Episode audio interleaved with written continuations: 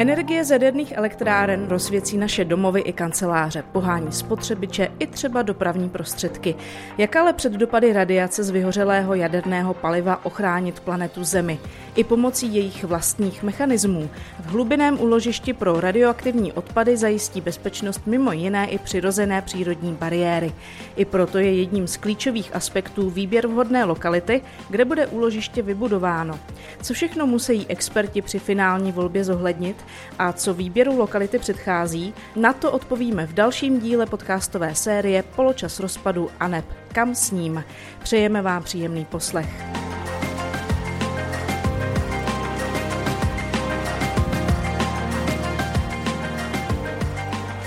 A mými dnešními hosty jsou Marek Vencel, který je pověřený řízením oddělení geologických bariér. Dobrý den, Marku. Dobrý den. A vítám také u dnešního rozhovoru Kateřinu Konopáčovou, specialistku pro technický rozvoj. Dobrý den i vám. Dobrý den. Výběr vhodné lokality pro budoucí hlubinné úložiště je krokem, který je v současnosti více než aktuální, je na pořadu dne. Pojďme tedy začít informací, jak daleko se Česká republika, respektive zpráva úložišť radioaktivních odpadů ve výběru lokality eh, nyní nachází a kdy bude eh, tedy ta finální lokalita stanovena. Marku. V tuto chvíli zpráva úložišť radioaktivních odpadů pracuje se čtyřmi lokalitami v rámci celé České republiky. V minulosti jsme pracovali s devíti lokalitama s tím, že v roce 2020 jsme provedli zúžení lokalit a doporučili čtyři nejvhodnější. Z těch čtyřech nejvhodnějších má zpráva uložišť za úkol do roku 2030 vybrat tu nejlepší z nich a doporučit k tomu, aby zde úložišť případně mohlo vzniknout. Katko, jaké instituce nebo jací odborníci se kromě zprávy uložišť radioaktivních odpadů podílejí, nebo také budou ještě podílet na výběru finální lokality?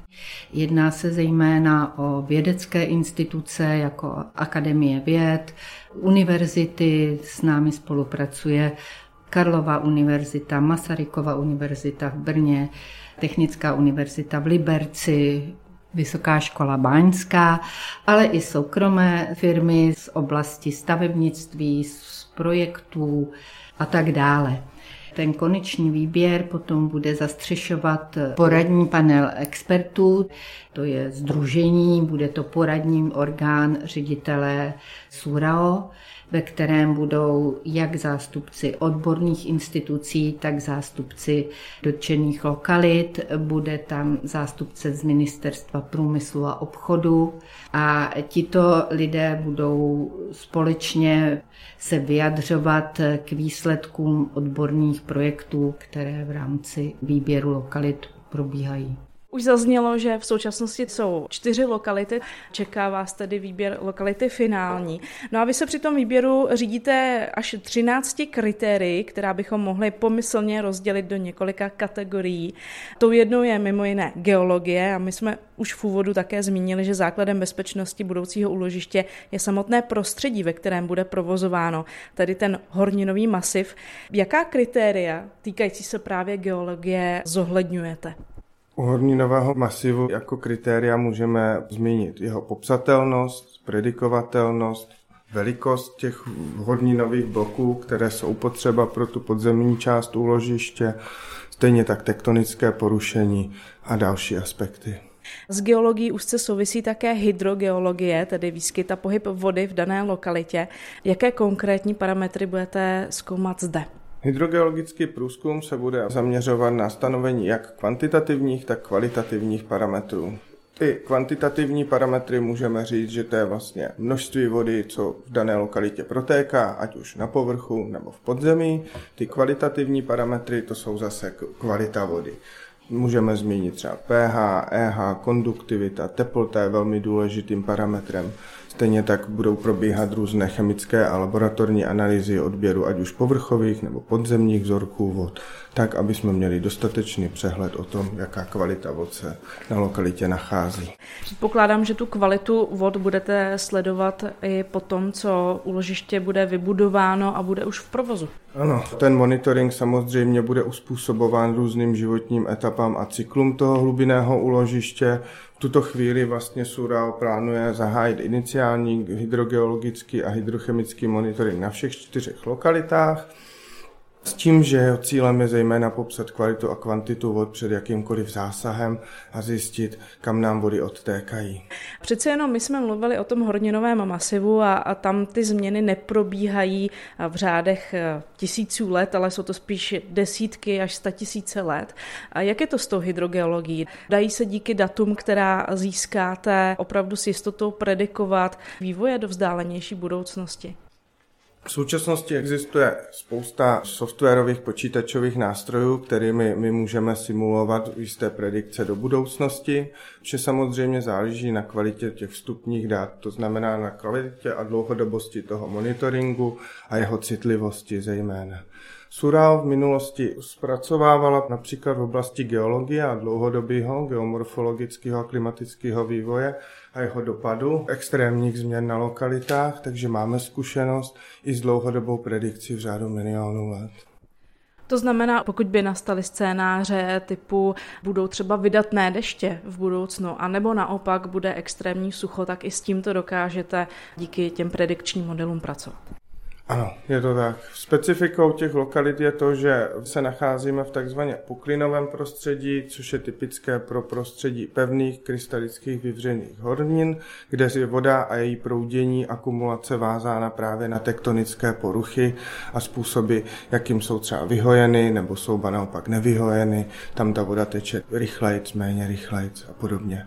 Na základě dat, ať už z povrchu, anebo z podzemí, z vrtu, pak budeme schopni identifikovat právě směry, množství těch vod, kam proudí a na základě toho predikovat jejich dlouhodobý vývoj i s ohledem na změny povrchové i podzemní vody, to je obvykle celá široká provázaná eh, síť. Do jaké šířky monitorujete s ohledem na tu finální lokalitu? Protože mi si představit, že se nezaměřujete pouze na to konkrétní místo, kde v úvozovkách kopnete do země, ale že ta oblast je mnohem širší. Máte pravdu. Celá geologie pracuje s různými měřítky a úrovněmi podrobností. Ten vlastní monitoring, o kterém jsme mluvili, bude probíhat na těch průzkumných územích a je velmi detailní přesně pro potřeby té lokality. Nicméně my máme v plánu získávat data i v širšího okolí. Třeba máme v plánu získávat data z monitorovacích sítí Českého hydrometeorologického ústavu. V případě jiných meteorologicky autorizovaných organizací, o kterých už teď víme, že se v širokém okolí nachází. Možná k té hydrogeologii, ten hydrogeologický model pro tu lokalitu, aby vůbec mohl být stanovený v tom poligonu vlastního průzkumného území, tak vlastně v jeho konstrukce funguje tak, že my musíme postupovat z velkého regionálního měřítka a zde se bavíme v průměru na každou lokalitu o 250 km čtverečních.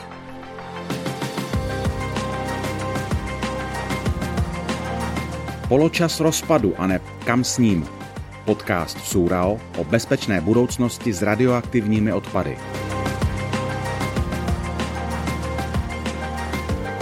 Hlubinné úložiště, tedy ta jeho část, kde budou uloženy obalové soubory s vyhořelým jaderným palivem, se bude nacházet v hloubce zhruba 500 metrů pod zemí.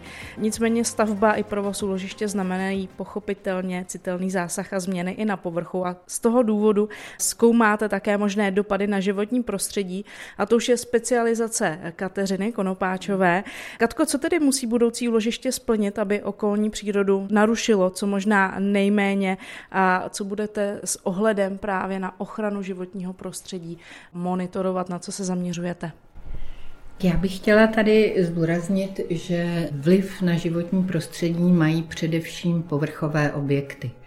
To, co bude v hloubce půl kilometru pod zemí životní prostředí, minimálně to nejbližší vůbec neovlivní. Stejně jako u ostatních staveb velkých musíme projít eh, procesem EIA, který bude probíhat na finální lokalitě a to znamená, že my musíme posoudit vlivy na životní prostředí. Hlubinné úložiště jako takové je záměr podle zákona 100 z roku 2001, pro které je studie EIA povinná a dotčeným orgánem je zde Ministerstvo životního prostředí. Hodnocení vlivů záměru na životní prostředí má strukturu danou zákonem a její obsah je tedy jasně daný. Kromě toho, že budou uvedeny konkrétní údaje o záměru, jako vstupy, výstupy, co je potřeba, jak velká plocha bude dotčená tím záměrem, tak, a to je velmi důležité, údaje o stavu životního prostředí v území, které tím záměrem dosud není dotčené. Další kapitolou jsou možné významné vlivy na životní prostředí a obyvatelstva naopak už zasažené tím záměrem.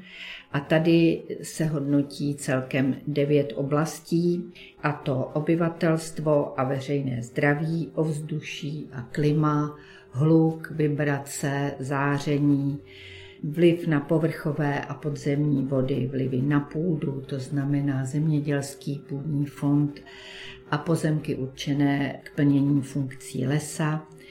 Sledujeme ovlivnění přírodních zdrojů, fauny, flory, ekosystému. Je tam nutné popsat, jak bude to úložiště zasazeno do krajiny, jak se změní ekologické funkce krajiny. Musíme se věnovat i hmotnému majetku, kulturnímu dědictví a dalším aspektům souvisejícím s tím, že v nějakém území bude umístěn záměr Katko, pokud se bavíme o tom, že z těch čtyřech lokalit už v současnosti pracujete na výběru té finální, pojďme tedy ve vztahu k tomu životnímu prostředí popsat, na čem právě teď pracujete, jak to vypadá v terénu, co konkrétně pozorujete a zkoumáte. Před námi je ještě projektová fáze, kdy musí být ty objekty nějakým způsobem lokalizovány. Musí být lokalizován povrchový areál a musí být lokalizovány trasy, jak železniční, tak automobilová, prostě dopravní obslužnost k tomu areálu. To v současné době je v procesu a z toho důvodu my ještě jsme jakoby krok pozadu. V současné době to může probíhat, probíhá takzvaný biologický screening, probíhá na všech lokalitách v celém území toho předpokládaného průzkumného území a spočívá to v tom, že se v průběhu celého vegetačního období v té lokalitě pohybuje řada odborníků na rostliny, odborníci na různé typy živočichů, savce, brouky, motýly, vodní živočichy a zkoumají jejich přítomnost, ale zejména z pohledu zvláště chráněných druhů rostlin a živočichů a jakýchsi hodnotných biotopů významných. Teď v této fázi končí ten terénní monitoring a oni ty svoje nálezy zpracují do zprávy, ze které vyplyne, která ta území, které ty části je potřeba dále monitorovat, které jsou ty nejvýznamnější, kde se vyskytují zvláště chráněné druhy rostlin nebo živočichů a navrhnou monitorovací plán těchto území. Těch chráněným druhům bych chtěla jenom říct, že se většinou jedná o vodní živočichy a jedná se o ptáky.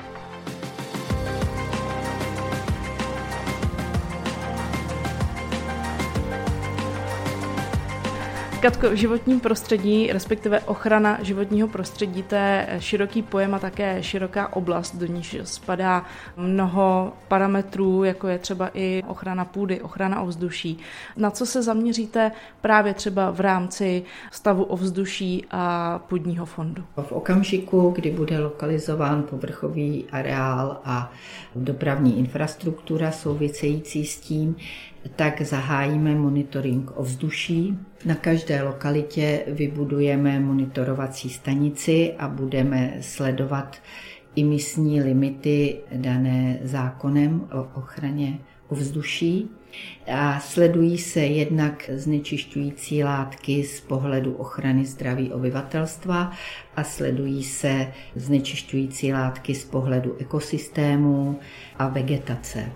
Budeme určitě sledovat eh, oxid siřičitý, oxid dusičitý, oxid uhelnatý, prachové částice, benzen, troposférický ozon, těžké kovy jako kadmium, nikl, arzén. Kromě monitoringu ovzduší, tady toho konkrétního, budeme monitorovat klima a k tomu by řekl zase něco Marek.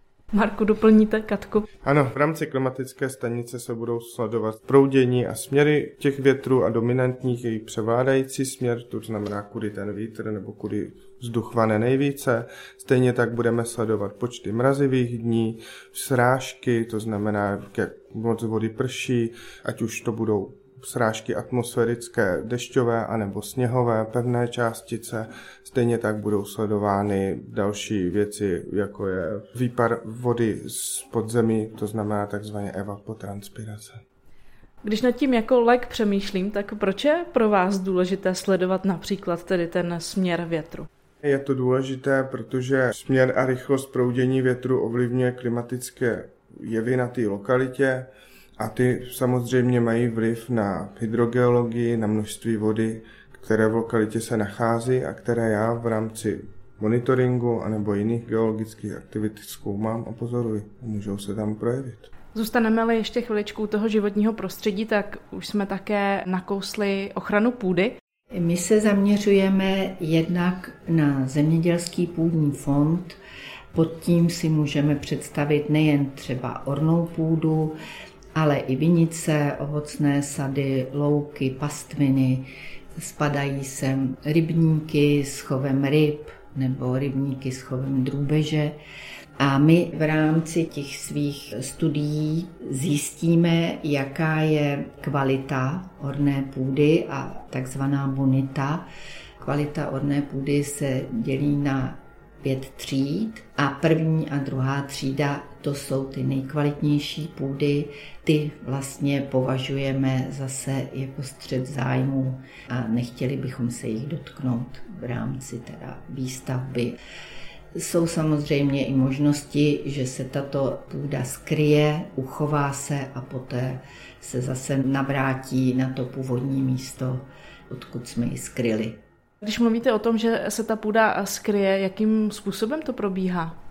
Vrstva té cené půdy se odstraní a uskladní se na nějaké deponii a poté, co práce skončí a to území už pro ně nebude potřeba, tak se tam ta půda vrátí, dá se osázet znovu stromy, květinami.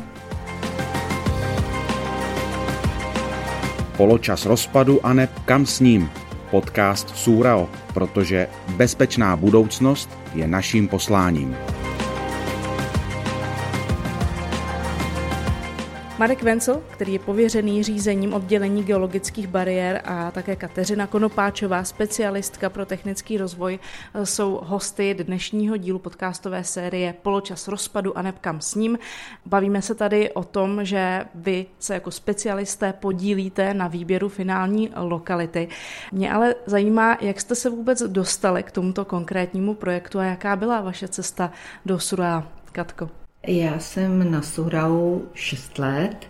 Předtím jsem pracovala v sanační firmě a věnovala jsem se životnímu prostředí, konkrétně znečišťování životního prostředí v důsledku tedy staré ekologické zátěže a sanačních prací.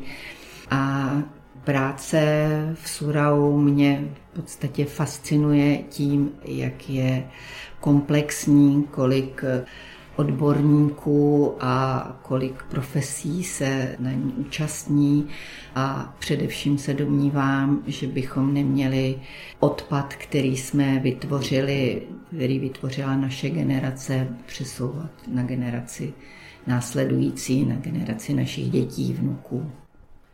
A jaká byla cesta Marka Vencla?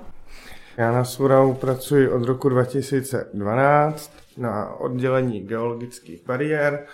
Jsem vlastně původem geolog a na té práci na Surau se mi líbí to, že vlastně zde člověk má možnost se účastnit vysoce kvalitního projektování geologických průzkumů na našich lokalitách, který je velmi specifický a unikátní, ať už v rámci České republiky, anebo taky v rámci světa. A stejně jak říkala Katka, je velmi zajímavé na práci v Surao vidět, jak ten projekt hlubinného úložiště, výběr lokality a její hodnocení je širokospektrální a komplexní proces a za mě rozhodně se domnívám, že je to velmi výhodné se tohoto procesu mít možnost účastnit. Když se bavíme o hlubinném úložišti, tak je to vlastně projekt na mnoho stovky až tisíce let dopředu. Pracujete i vy s tím, co bude, až se úložiště jednoho dne naplní a uzavře?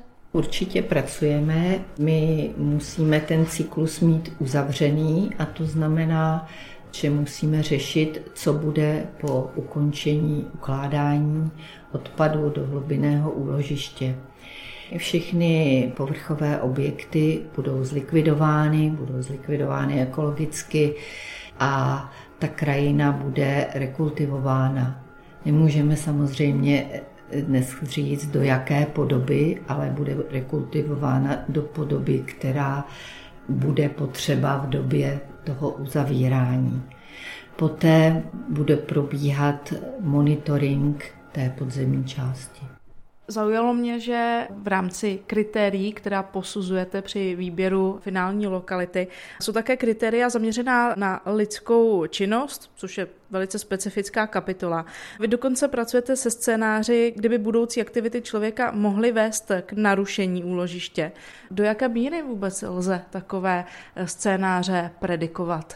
A co je tedy posláním a cílem toho, aby k tomu narušení nedošlo? Musíme uchovat informaci o tom, že tam to úložiště je a že nemůže být narušeno nějakou činností, ať už těžební nebo průzkumnou. A alfa omega všeho je tu informaci zachovat. A toto bude postupný krok, tak jak se budou technologie vyvíjet, tak je to vždycky nutné tu informaci převést do technologie nebo, nebo použít prostředky, které budou možné přečíst i v budoucnu. Ta bezpečnost bude zajištěna jednak tím horninovým masivem a dále inženýrskými bariérami, které budou bránit migraci radionuklidů do životního prostředí. A my se na ty bariéry, respektive multibariérový systém, který má bezpečnost hlubinného úložiště zajistit, podíváme už v příštím díle naší podcastové série. Hosty dnešního dílu byli Marek Vencel, specialista pověřený řízením oddělení geologických bariér a také Kateřina Konopáčová, specialistka pro technický rozvoj. Děkuji moc za dnešní povídání a třeba zase někdy naslyšenou. Naschledanou a děkujeme. Děkuji, nashledanou. Budeme se těšit zase příště u dalšího dílu podcastové série Poločas rozpadu a neb kam s ním.